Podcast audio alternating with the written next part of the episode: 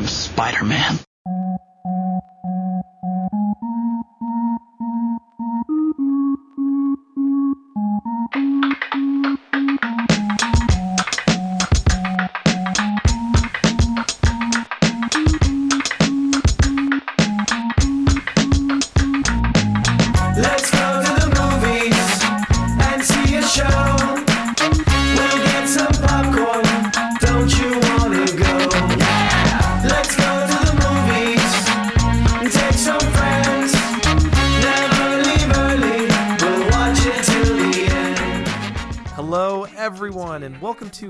episode 21 of Backseat Directors, the podcast dedicated to movie reviews and recommendations, and where any of you can be a backseat director and co host the show with me. And as always, I am your host, Andre Hutchins. Joining me today is a good friend and fellow podcaster here locally in Utah, Sean Bardales. Sean, how are you, my friend?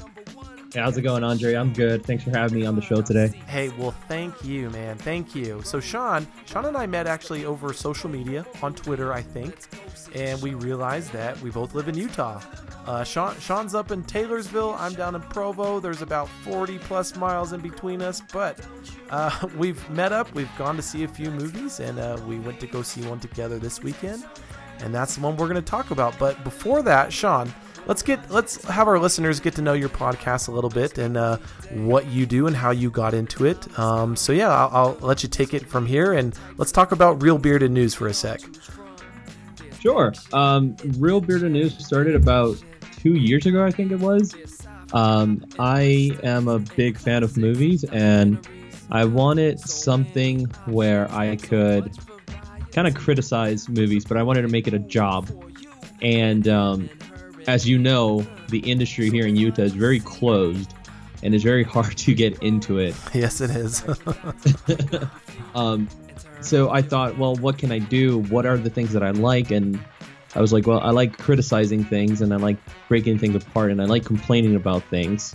Um, and in not only movies, but I'm a huge video game fan as well. So I was like, well, if I could combine the two, and this was actually, I was working for uh, a store called CEX, and that's where it actually, like, that was where it was born. So it was born like about four years ago when I was working for this company um, where we were actually going to do. I don't know if you've ever walked into GameStop recently, where they have uh, a guy and a girl talking about like video games that are coming out and um, what they think about it, and also about six, seven, eight years ago, there was a a TV show called X Play.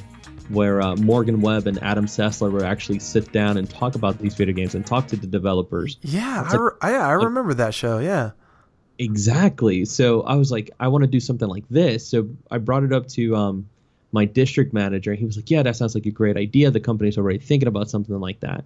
Um, so there was a guy, my employee, who was a, a avid like filmmaker, and he was actually making an indie film at the same time.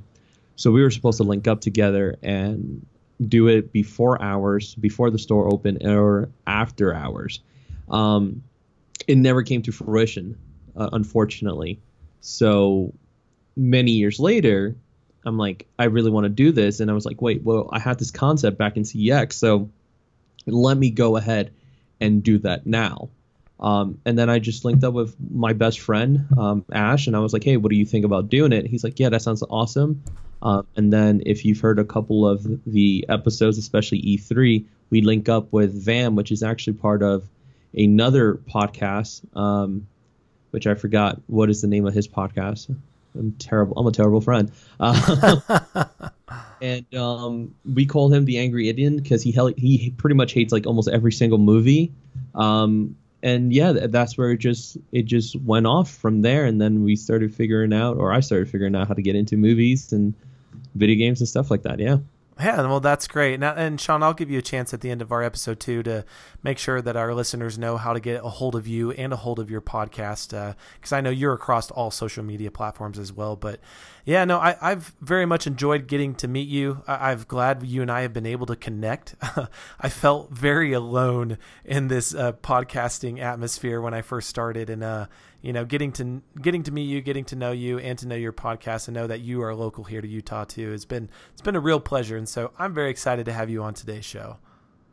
Uh, thanks, man. I'm, I was super excited to know that there was someone else like me out there uh, trying to make it into this industry because it's so hard to do because everyone and their mother wants to go into free movies. it's yeah, and that's that's become more apparent now than ever. Ever since uh, you you really kind of showed me how to do it. yeah, I mean, um, it's still a learning experience for both of us, and it's still like so hard to do either way. right. Uh, it's just so difficult. Like everything about it is like since because everyone wants to do this, then it's so uh, tight knit. You know, Right. uh, it's a right. narrow hole to get into. It's like a it's trying to make a straw go in through a a, a needle hole. You know. yeah, definitely. Yeah, no, I, I'm I'm with you, man. I, I and uh, just kind of getting getting to know you more. I, I've I've definitely learned more the ins and outs to this industry. But uh, so since since I've gotten to know you, but our listeners haven't, let's let's go ahead and do some get to know you questions, Sean, so our listeners can get to know who and what kind of movie critic you are. All right. Now it's time for some get to know you questions. oh gosh, I'm scared now.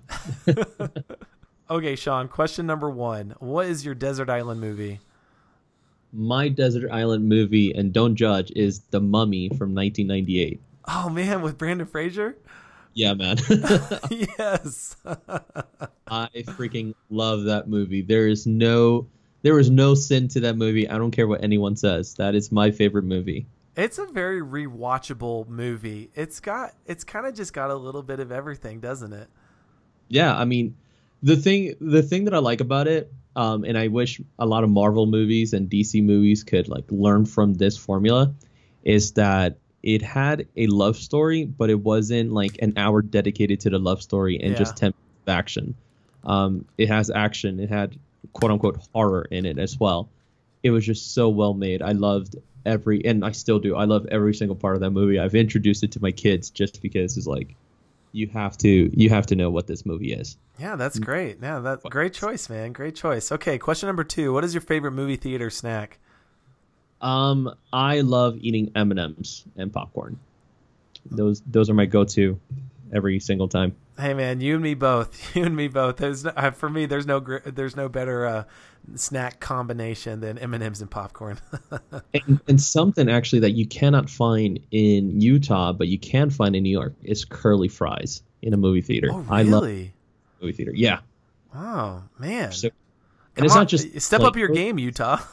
yeah. Seriously, hey guys, let's let's get to it. Curly fries, and it's not like plain curly fries with like Cajun seasoning on it. It's like spicy curly fries.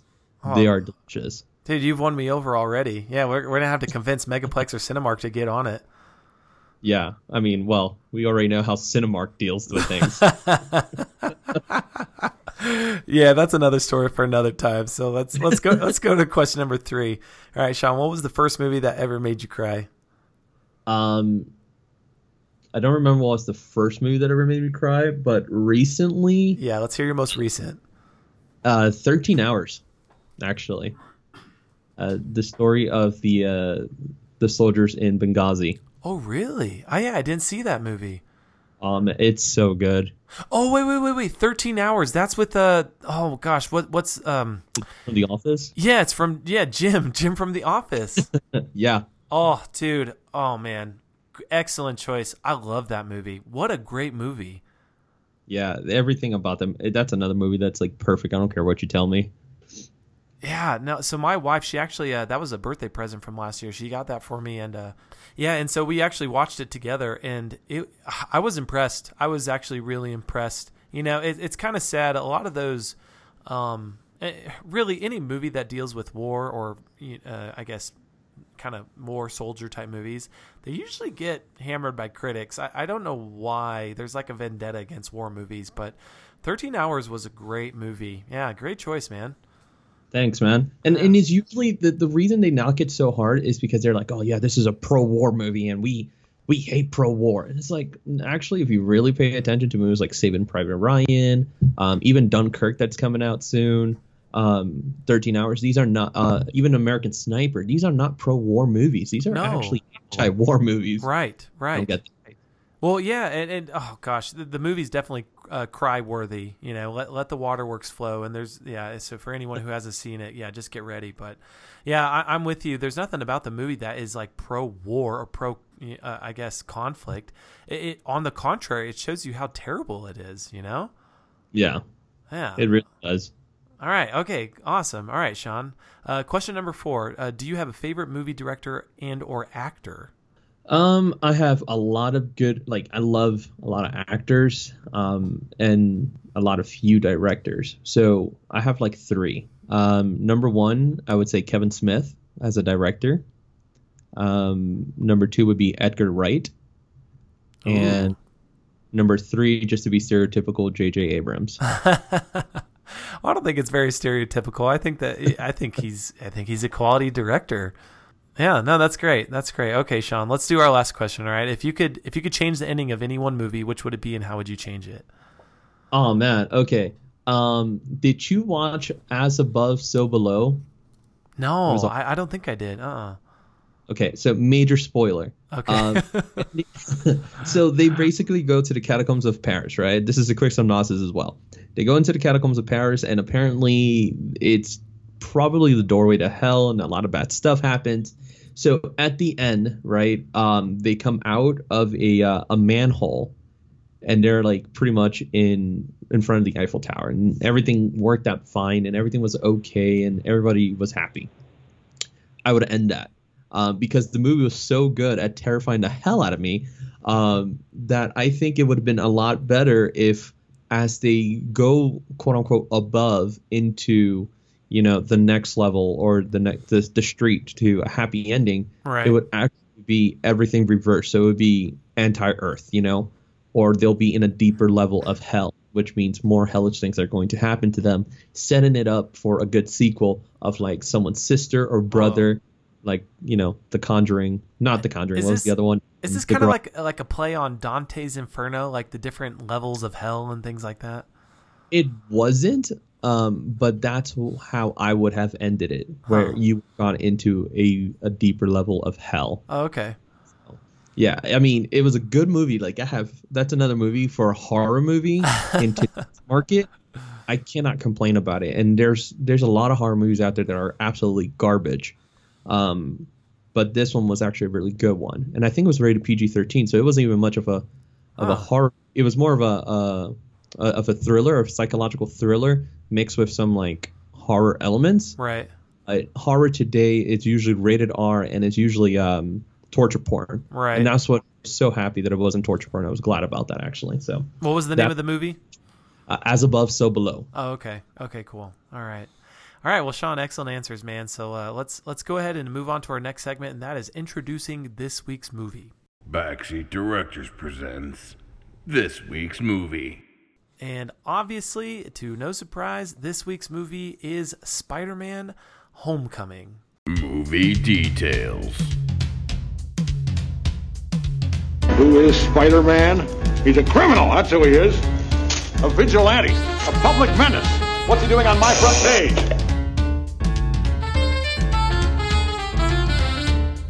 With great power comes great responsibility. The young Peter Parker, who made his sensational debut in Captain America Civil War, begins to navigate his newfound identity as the web slinging superhero in Spider Man Homecoming. Thrilled by his experience with the Avengers, Peter returns home where he lives with his Aunt May under the watchful eye of his new mentor, Tony Stark.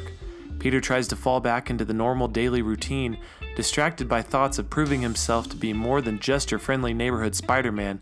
But when the Vulture emerges as a new villain, everything that Peter holds most important will be threatened. Spider Man Homecoming was released in US theaters on July 7th, 2017, and it has a running time of 2 hours and 13 minutes. It is rated PG 13 for sci fi uh, sci-fi action violence, some language, and brief suggestive comments. So, for parents who are curious to know if this movie is appropriate for younger viewers, um, my sister and her husband they allowed their three boys to come and watch the movie with us, and they range anywhere from age seven to ten. So, I'll let you guys uh, take that for what you will. Uh, Spider Man Homecoming stars Tom Holland as Peter Parker, aka Spider Man, Michael Keaton as Adrian Toombs, or the Vulture, and Marisa Tomei as Aunt May. Robert Downey Jr. has a small role in the movie as Tony Stark. Jacob uh, Batalon as Ned, the best friend to Peter Parker, and Laura Harrier as Liz. Spider Man Homecoming is directed by John Watts, and this really is Watts' big screen breakout movie. Uh, he has directed a couple other films previously, but most uh, most notably the 2015 film starring Kevin Bacon called Cop Car. But other than that, not much. Spider Man Homecoming had a production budget of $175 million, and the domestic box office weekend debut brought in over $117 million, with the total global box office sales surpassing already $257 million.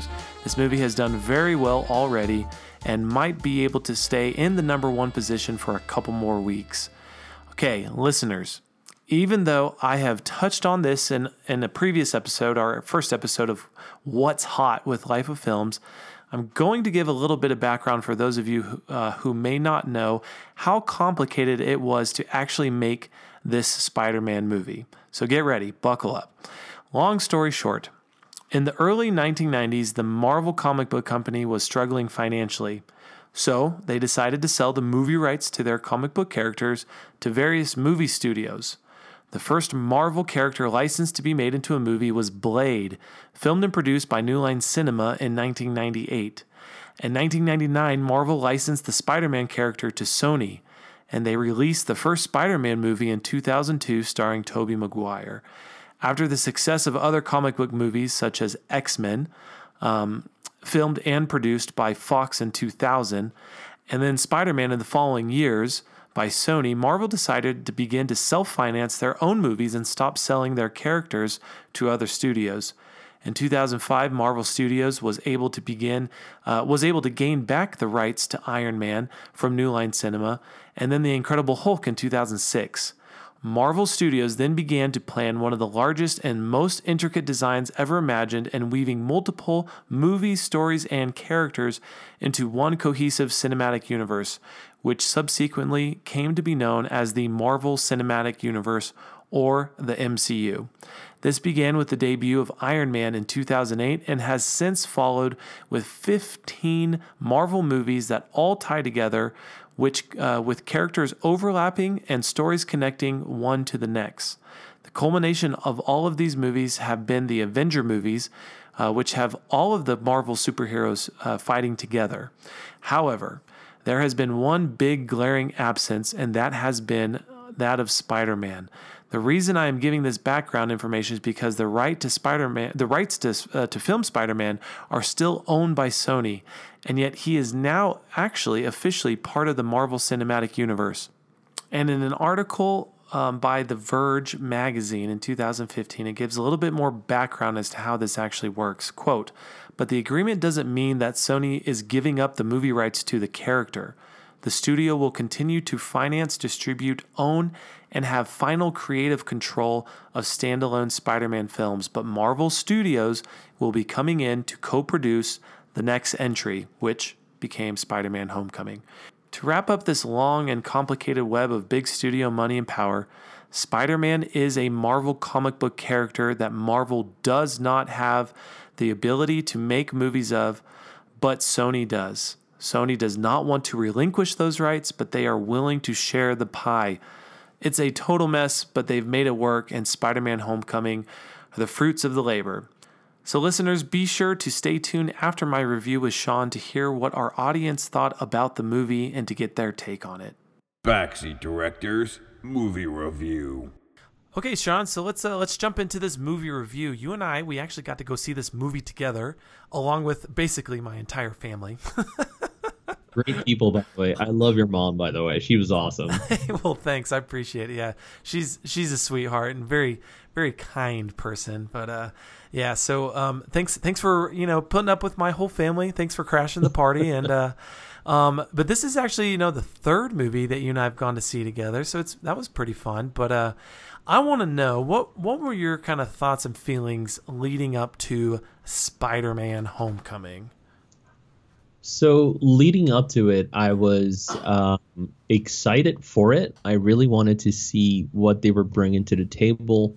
Um, I was really curious as to how were they going to explain, you know, um, the origin story because we we got introduced to Spider-Man in Civil War, Right, right. And so there was already a Spider-Man established in the universe. So I wanted to know what if they were going to give us a timeline, and they actually gave us a timeline very discreetly too. They were like, "Well, this happened eight years ago, and this happened two years ago." Right. So now we yeah. know where everything takes place. So Civil War uh, takes place eight years after Age of Ultron. So that was pretty cool, actually, uh, to understand. And now we know that uh, Spider-Man: Homecoming is just a few months after Civil War. So I thought that was pretty cool to to do, and that was one of my curiosities that got answered. Uh, so I was I was excited and a little uh, concerned as to how they were going to do the story. So, were you a fan of the previous Spider-Mans with to- to- uh, the three with Tobey Maguire or and the two with Andrew Garfield? Um, I was a huge fan. Um, again, the first Spider-Man, the very first Spider-Man movie that ever came out was when I was a kid. Um, I think, yeah. Um, so I really, really liked them. Um, I really liked Spider-Man One. I really loved Spider-Man Two. Uh, and then Spider-Man Three came out when I was like 17, I think it was 2007, 2008. So the melodrama of three, which was a Mexican novella, I was like, I really could live without this. Like, I don't need this. Spider-Man never happened in my mind. and if I do recall, I recall that it was terrible, terrible movie, and it should have never happened. Um, so those are my opinion of those three. And then the Ar- Andrew Garfield ones, I think they were great, um, and they could have been so much more if he would have just kept his mouth shut, um, not fired. yeah, yeah. Now I, I'm with you. Uh, I remember when the first Tobey Maguire Spider-Man movie came out. I think it was like 2001 or 2002, and and it was kind of it was kind of the first time those the big blockbuster type superhero movies I remember got kicked off. You know, and from then on, it's like we've gotten superhero movies every single year. Um, but f- for me, it was kind of a big deal. I, I it was right around the time when CGI was really coming into form, um, and I was I was just I remember being very impressed by that movie the first time I saw it, and I, I'm with you. I enjoyed the rest of the movies. Number three was definitely subpar um, with Venom. Uh, and the Andrew Garfield movies, they were very different from the Tobey Maguire ones, but I enjoyed them. And so, you know, a Spider-Man having this being the third actor to play him, the third in 15 years, and the fifth, no, sixth Spider-Man Sixth. movie, yeah, in 15 years. That's a lot. That is a lot. But obviously, there are the circumstances surrounding Marvel Studios or Marvel, the comic book company, selling the movie rights off to Sony to make Spider-Man. You know, so once Marvel Studios began and Marvel started making their own superhero movies, they couldn't make a Spider-Man movie because they didn't own the rights anymore. So, um, I, I don't know all the details that are behind uh, the this collaborative effort between Sony and Marvel Studios, but I'm sure glad it happened. I'm so happy it happened, and especially since Marvel actually had their hand involved in the process of of this Spider-Man movie. And I think Right. out of the three actors that have played Peter Parker, I think Tom Holland has hit the note a lot better. Yes. than the yes. other two. Yes. Yeah. And I guess tell me your reasons why. I have one big one, but tell me yours. Uh, primarily, he looks like he was a teenager. so I've no quarrels with with like uh, how old he looks and how old he pretends to be. Right. And that's the part. He actually acts like this Spider-Man movie. He acts like a damn teenager. You gotta want to punch him in the face. Well, he- Tom, yeah, he's- yeah. Well, and sorry, sorry, Sean, I didn't mean to interrupt you, but yeah, Tom, Tom Holland was 18 years old when when he was filming Spider-Man, so he is a teenager, you know. right. Yeah. It was just so good. Everything about it was just so good, and, and the way he portrayed uh, a clumsy kid was perfect. Yeah, so I guess my expectations going into this, I think I just kind of had just, you know, just kind of that medium level. Like I, I, I wasn't getting into the hype. I didn't want to get my expectations high. Um, you know. But I, I was excited to see the movie. So after seeing the movie, Sean, what what was your initial impression after we finished the movie? What'd you think? Um. Oh, wow, that was a little loud. I think um, it was good. It was th- another Marvel movie that we needed. This is, I think, this was the formula that um, a lot of the studios, Marvel and DC, needs to follow for their superhero movies because it was good. We don't need to get, for example, if they're going to do another Batman movie, they don't need to do the whole beginning again because we already know the Batman beginnings. And if you don't, Yes. then stop living under a rock.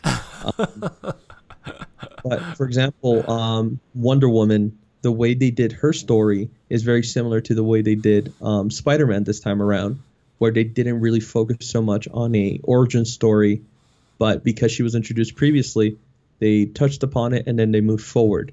Um, so when we're gonna get a Green Lantern movie, maybe they should introduce him somewhere else, and then we move on from that. So I loved everything from it. Um, of course, like a lot of the Marvel movies, and I think I told you this when we got out, like Days of Future Past and a few other movies, there's about 30 minutes of absolute boringness and trying to get this character developed a lot more so he could rise up to the occasion of the hero. Um, and it happened in, in Spider-Man Homecoming, but this is the trademark of a like a very good hero movie. There's 30 minutes they don't know what to do, so they have to develop him a little more, and then boom, we have perfection at the end. Yeah, yeah, and and I'm with you. I, I my so my medium to low expectations of the movie uh, were not just met, but they were exceeded. I I, very much enjoyed this movie, and and I'm with you. It, it there is a formula that I think that they have found within this Spider-Man movie that's different than the other Marvel movies. Um, I, I think one of the biggest knocks that Marvel movies get, especially from you know kind of the more casual moviegoers, people that aren't so invested in the entire comic book genre and you know really following the comic book characters, but um, it, that they're just kind of the same and they're predictable, you know. So whether you're watching a Captain America movie, Thor, or Iron Man, you know exactly what to expect. And so for me, Spider Man was refreshing. I, I thought it was a great way to uh, capitalize on what they were able to do in Civil War by having, you know, really five to 10 minutes of Spider Man appear in that movie and to really further his story. So it was refreshing. I enjoyed it. And yeah, I'm glad we went. I'm totally glad we went. So, um, I'm so happy that we went. yeah, yeah, no, definitely. Um, so let's go ahead. Let's uh, let's let's go ahead and do our critique, Sean, and get kind of uh, the sour taste out of our mouth first, and then we'll jump into our highlights. All right. Um, you want me to start it off, or do you want to go off? Well, I'll go ahead and go first, and then uh, and yeah, and and, and then uh, I'll let you go first on highlights. So for my critiques, though, uh, my critiques were very few actually. Um, I, I'm sure other hardcore movie critics could find you know more nitpicky things to uh, uh, you know tear at this movie, I guess. But uh, the ones that I I chose were kind of the ones that were glaring, and I actually talked about uh, these critiques with my wife on the drive back home after the movie. But I think one of the biggest things that Marvel messed up on in this movie, or Marvel Sony, I guess, uh, was the character of Aunt May, and and uh, not not that they messed up in choosing Marisa Tomei to play Aunt May, because I thought. I thought it was it, it was a fine choice to have Marisa Tomei play Aunt May and to make Aunt May younger, you know, because in the Tobey Maguire movies, Aunt May is like an old lady, and you kind of feel like she's more of like a grandma than his aunt. But the way that they wrote Aunt May in this movie, uh, I, I thought was a big disservice to her character. So instead of creating a real emotional connection between Aunt May and Peter Parker, because Aunt May is really the only family he has left, um, they they they made her more like a big sister, and so instead of one one of the things I really liked about the Tobey Maguire movies is that is that Peter Parker has he feels a sense of responsibility for Aunt May because of what happened to Uncle Ben, right? And in this movie, I, I don't care that they didn't talk about Uncle Ben. Everybody knows that story. But there was no emotional or family connection that I felt that was sincere and genuine between the two. And I think it was just because Aunt May wasn't she wasn't an important character in the movie.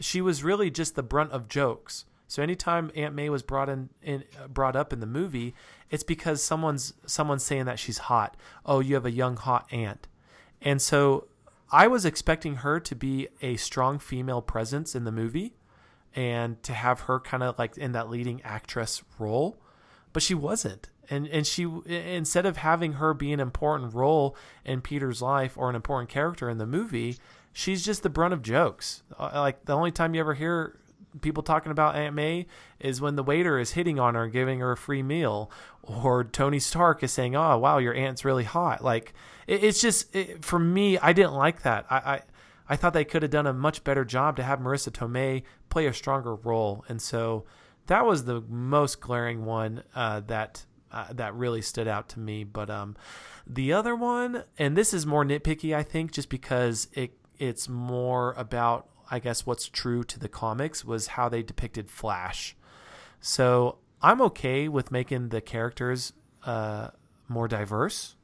And and this is another thing I was talking about with my wife is that you know Spider-Man the Spider-Man story takes place in New York and what what more diverse place in the country is there than New York City, right? And so I'm okay that they made you know um, all the different characters uh, I guess more eth- eth- ethnically diverse. That was fine, and I don't care that Flash was played by what I think I think was an Indian character or Indian actor. I, I don't know who he was, but Flash though in the comics and in the other movies, he's he's like a jock. He's an athlete. He's a big buff guy, right?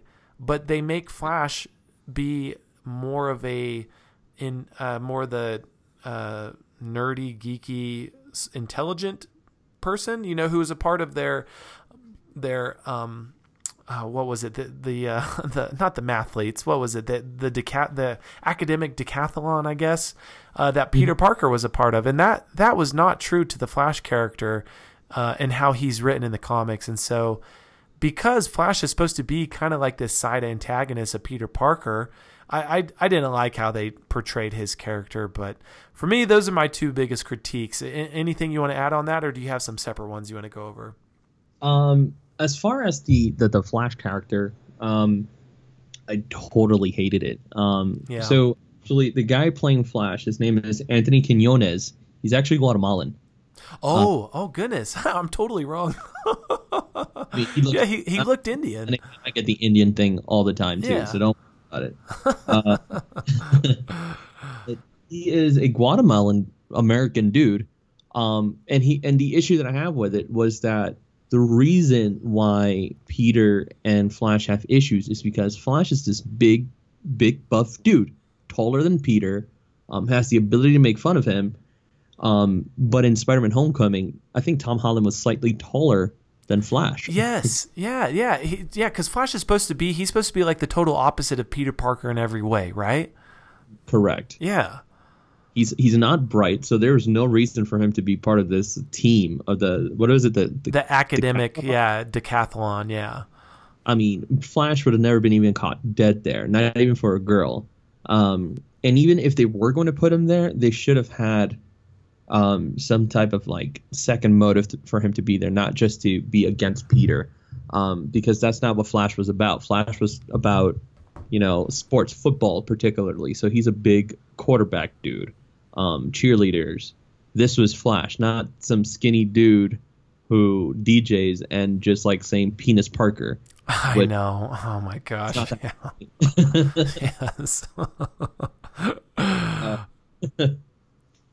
But um, aside from that, one of my biggest issues with the movie in general was the character of um, Zendana, I think her name is, if I'm saying it right, even uh, Zen- Zendaya. yes, Um, her- yeah. I think it's Zendaya. um, she promoted this movie as hard as Tom Holland did. You know, they were going everywhere, and I thought that I was going to see a lot more of her in the movie. Right. And we didn't at all. Like she was just there. There was no reason for her to be there. Um, I I almost missed her originally when she was introduced. I was like, oh wait, that's her. Um, so her character of Michelle had really no purpose there. It, it was not a love interest for for Peter. Um, she was not a secret superhero. Um, there was nothing for her there, and then but then all of a sudden, uh, towards the end, we get a piece of information that was completely opposite to what we are used to. So- well, and yeah, let's just uh, and maybe we'll save that for for the audience. But um, um, her her character name in the movie is Michelle. It's Michelle. Yeah, and so yeah, I, I mean, did you felt like you were misled in any way? Like, are we supposed to believe opposite? Like, what what were your feelings on that? Um, I I think they're just going a different route. Um, I would even been okay with her playing um, the his other love interest, which I totally forgot her Gwen. Oh yeah, Gwen- Gwen. Uh huh. Yeah. Was I was honestly when when they were gonna like, oh, what's your name? I was thinking she was gonna say Gwen, and I would have been okay with that. That would have been a totally different thing. But the fact that they, they it was just Michelle, I I I don't know what the heck they're doing with this. I know. just to find out because they did such a good job with the movie in general. I'm really curious to know what what is her position later. Right. Right. A- any other critiques that you had?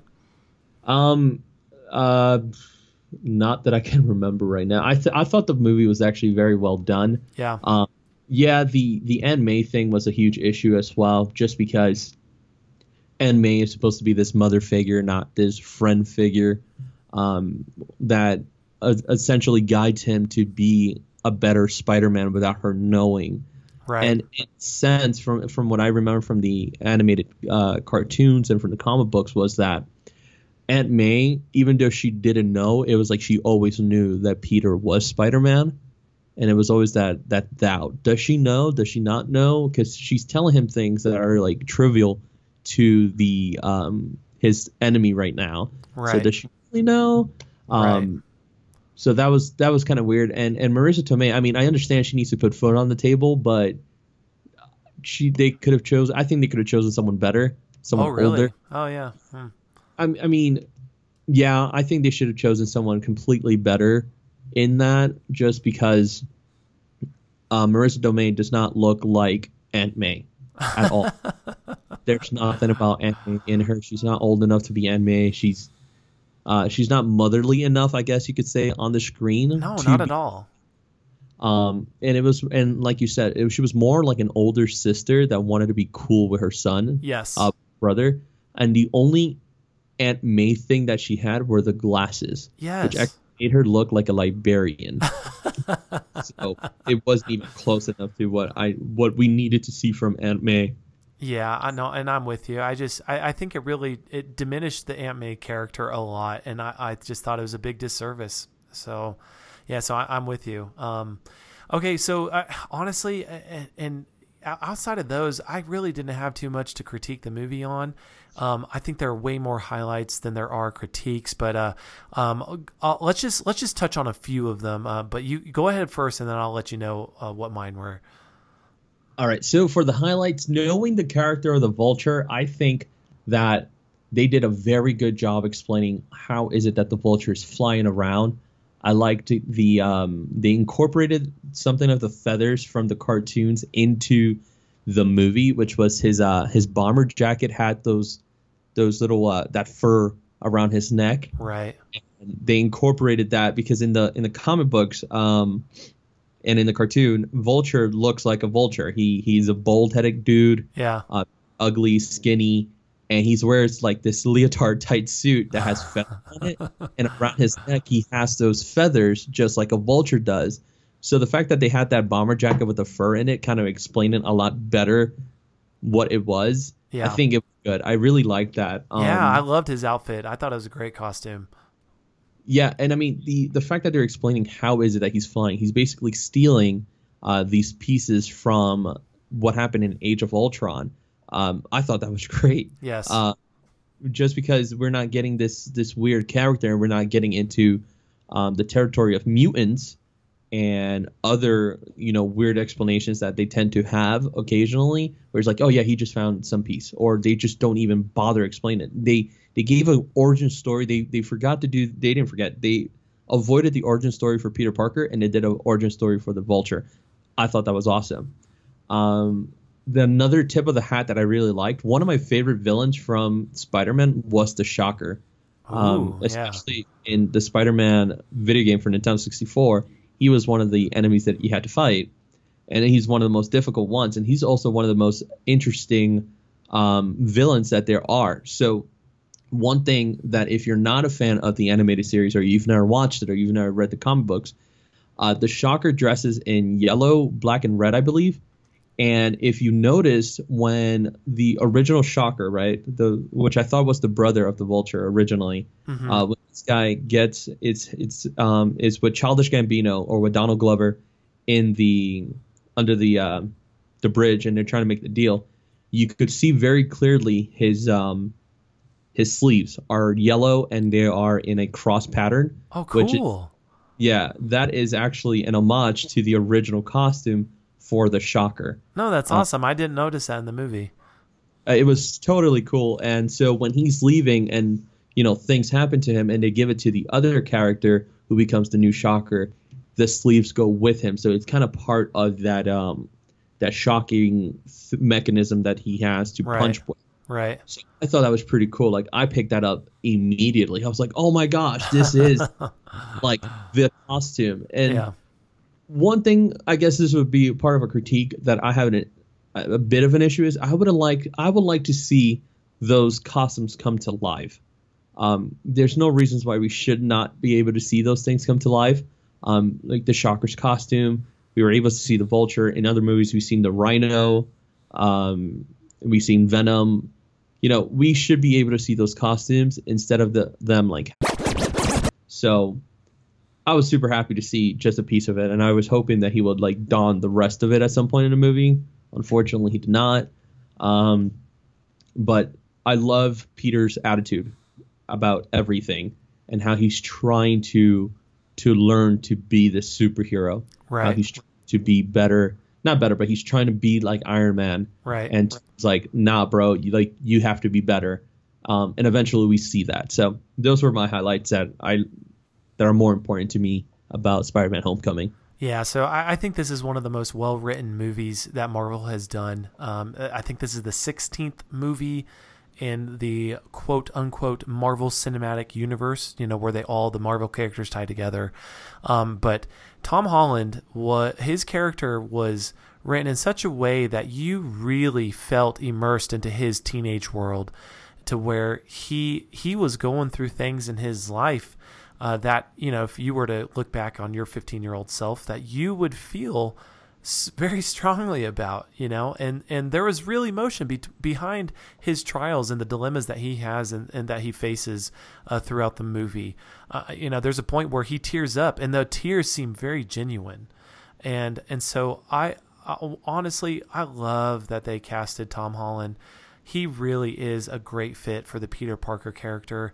And and you not you and I already talked about it that he's a teenager. Finally they have a teenager playing a teenager and not a 25 28 year old trying to pretend that he's 15, you know. And so uh, that that's got to be one of my biggest highlights. I'm going back to Michael Keaton and what you said about him and his Vulture character this has got to be one of the greatest villains in any of the Marvel movies because he's not a true villain. He, he, Vulture is not trying to take over the world. He's not trying to seek power in the limelight. He's just trying to make his way in life and carve out his piece of the pie. And because that's all he's trying to do, he's a much more complex villain instead of these kind of really expendable ones that they throw at you every single movie that you know is going to be there for the movie and then he's going to be gone, you know? So, and, and Michael Keaton, gosh, so glad that he was chosen to play Vulture. Michael Keaton is, he, he is, he is one of the most unheralded great actors of our generation. Um, love his performance as Vulture. Really did a great job. And and not to give anything away to our listeners who maybe not have seen the movie, but you'll know what I'm talking about. My favorite scene of the movie was the car ride. The car ride was the most intense and suspenseful part of the movie and my favorite. I loved that scene. So good. It was so good. So, um, Tom Holland, Michael Keane, the casting was excellent. And yeah, I'm with you. I just, I, I think not having, it was an origin story, but not a, you know, a detailed origin story. we finally got to see Spider-Man. We finally got his own movie. He's in the Marvel Cinematic Universe. He's a part of the team, you know, and and thank goodness it's not a tag team movie with Spider-Man and Iron Man. Yes, Iron Man uh, Iron Man is in the movie, but don't worry, this is a Spider-Man movie. So we're a little worried about that. yeah, yeah, yeah, and I think a lot of people were. I mean, just because of how much he, Iron Man and Tony Stark is featured in the trailers and on the posters, you know. But but yeah, th- don't worry, listeners. This is very much a Spider-Man movie. So there's much to be liked about this movie. I think you and I could go on and on about all the different things we like, but I, I think one of the last. This is actually a new thing that I've added into the podcast, and so um, I, I like to talk about kind of deeper aspects of the movie and of the story itself, just outside of the whole comic book genre. But uh, really, what are some of the, uh, uh, I guess, more uh, relatable messages and personal messages or themes that you took away from this movie? Um, for me, I I took away that um, I mean, I don't want to sound like a broken record, but with great power comes great responsibility. Uh, but aside from that stereotypical message that Spider-Man always brought, I think one of them was that it's okay to mess up, and it's a, and it's even better to learn from your mess ups, and to become better than those who have taught you. Yeah, no, that's a Ab- really good one. Yeah, no, I, I, I really like that one, and and, and I, honestly, I, I think I'm going to piggyback off of yours a little bit too. For me, some of the overall messages that I took from the movie is that there are things that each of us will go through in our lives that will be very challenging, and it will test us, and it will test us to the core, and show us really what kind of person we are and what kind of character we have and and sometimes that these challenges can seem overwhelming and they can seem you know like like we just we don't have the strength to do it. And and I'm not just talking about physical strength but maybe you know kind of perseverance and stuff like that. But you know Spider-Man and Peter Parker he goes through some really difficult things and and he's going to be left on his own. And the question is you know what kind of person are you on when you're alone uh, and no one else is around you you know and and so uh, I, there are just there are some parts of the movie that I thought were very done very well, and those were some of the messages that I took away. So um, overall, an excellent movie. So Sean, let's go ahead and move to the last segment, and that is our recommendation. Our recommendation. So for you, Sean, let's give our backseat director's recommendation. Is this a go see it, maybe wait, or no go? No go one. No, I'm kidding. Definitely see it. Um, don't wait till Tuesday. Five dollars. It's definitely worth a, a full twelve dollars. Um, it it was really good. It was very entertaining. It has positive messages, positive vibes all over. You're gonna see characters that um, you've seen in other movies or um, in music industries. It was a really well made movie, and there's nothing that you can knock it for. Yeah, I, I'm with you. My recommendation is a go see it, and and I agree. It is worth the full price of admission. You know, don't don't wait for a matinee or a family night on Tuesday night, whatever the discount night is, wherever you guys live. But uh, this is this is a great movie, a great addition to some of the good summer movies we've already had. Um, definitely go see it. It's worth seeing in theaters.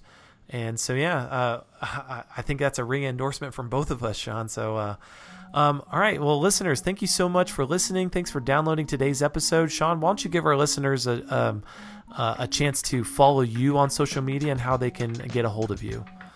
For sure. Um, you could go ahead and read our read our podcast. I was going to say you could read our blog over at real r e e l beardednews.blogspot.com. Follow us on Twitter and Facebook and Instagram. They're all real bearded news. Um, Twitter specifically is real underscore bearded underscore news. Um, and yeah, follow us and like our pages, and you'll be able to find out when we're doing our contests, if our giveaways, and stay tuned to any recent things that we're gonna do. Hey, well, Sean, thank you so much, Sean, and, and, and thanks thanks for taking time out of your Sunday away from your family. I really appreciate it. I had a lot of fun, so thanks for joining me. Thanks for having me again, man. I really appreciate it going out with you. Um, it's always fun going out and watch movies with you and critiquing them like immediately right after. So I appreciate it. Yeah, definitely, and and I most definitely will have you again on the podcast sometime soon. And uh, um, but yeah, listeners, make sure you go follow Real Bearded, Bearded News on Facebook, Twitter, or Instagram. Make sure you download and subscribe to their podcast, uh, to Sean's podcast, and uh, yeah, th- make sure you subscribe to Backseat Directors. You can find us on iTunes, Google Play, Stitcher, Podbean, and really any other place that you uh, download your podcasts. And uh, make sure to follow us on Instagram, Twitter, and Facebook as well. Thanks for listening. Leave us a review. Hope you guys enjoyed this podcast review of Spider Man Homecoming, and we'll see you guys next week at the movies. The Backseat Director's theme song is Let's Go to the Movies by Ozo Motley. You can find the album, Ozo Motley Presents Ozo Kids, and all of their other music on iTunes. Join the conversation online and follow Backseat Directors on Instagram, Twitter, and Facebook at The BD Podcast. Hey everyone, this is Andre with Backseat Directors. We're here with two members of the audience. Just got out of Spider Man Homecoming, and they're going to give us their take on the movie. So, your first name, one word to describe the movie, and if you think it's worth seeing in theaters, okay? Hannah, uh, extraordinary, and it's definitely worth seeing. Awesome. Thank you, Hannah. Paige, amazing, and it's totally worth seeing. Thank you, Paige. Thanks, guys. Thanks for staying. Okay, everyone, I'm here with my nephews, and they're going to tell us what they thought of the movie, okay? Okay, so hey, just say your name, one word that you think describes the movie, okay? Just one word. And if you think Spider-Man. And if you think if, if you think people should see it in theaters, okay? Okay, say your name. My name is Ethan. I think it was awesome. I think you guys should see it. Thank you, Ethan. Aiden. Say your name, one word to describe the movie, and if you think people should see it in theaters. Uh, my name is Aiden. I really love Spider Man. It was super funny. I think you all should go see it. Awesome. Thanks, buddy. Okay, Keats, it's your turn. Okay, tell everybody your first name. Keaton. Say one word that you think describes Spider Man, okay? Um, uh, he's amazing. Okay, and do you think people should see in theaters? Yeah, Yeah. sure. Well, thanks, Keats. And then what was the other one? And if you think it's worth seeing in theaters. Okay, we are here with one more member of the audience, and he's going to give us his quick take, all right? My name's Danny. The movie was sweet. Definitely see it in theaters. Danny, thank you. Thank you so much. What's the secret to success? Okay, last but not least, all you have to do is say your first name, one word to describe the movie, and if you think it's worth seeing in theaters, okay? Okay. Ready? First name is Chuckarooski. Okay, one one word to describe the Spider-Man movie. Robinowitz. Okay, okay. and do you think it's worth uh, seeing in theaters for everyone else? Yes. Just don't stay for that Mr. America to say you have patience. A ringing endorsement from Chuck Aruski. Thank you.